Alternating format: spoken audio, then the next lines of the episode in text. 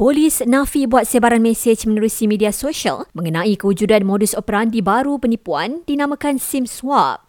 Jelas Bukit Aman, pihaknya tidak pernah sebarkan mesej sedemikian, malah tiada sebarang laporan polis diterima berkaitan modus operandi tersebut. Menurut mesej berkenaan, mangsa katanya akan terima panggilan dan diminta menekan butang satu sebelum telefon mereka digodam oleh penjenayah bagi memindahkan wang mangsa ke akaun lain.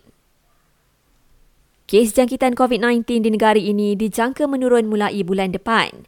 Menteri Kesihatan berkata, ia dipantau berdasarkan empat kriteria iaitu jumlah kes jangkitan, kes kematian, kemasukan ke ICU dan beban yang dihadapi oleh fasiliti kesihatan.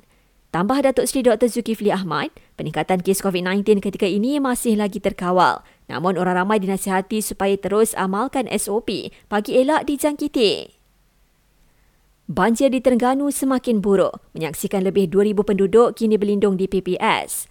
Kelantan pula merekodkan lebih 1,900 mangsa banjir. Sementara itu, lebih 200 mangsa banjir direkodkan di Pahang, Selangor dan Negeri Sembilan.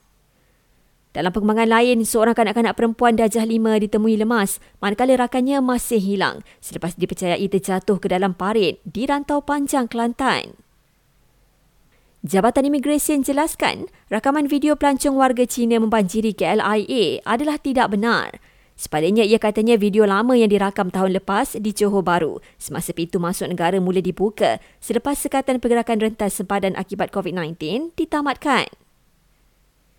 Tiga anggota polis ditahan bagi bantu siasatan kes kehilangan wang tunai RM85,000 semasa operasi khas yang dijalankan di KL baru-baru ini. Dan berdasarkan indeks bandar destinasi global, Kuala Lumpur duduki tangga ke-6 sebagai bandar raya paling dikunjungi pelancong sepanjang tahun ini.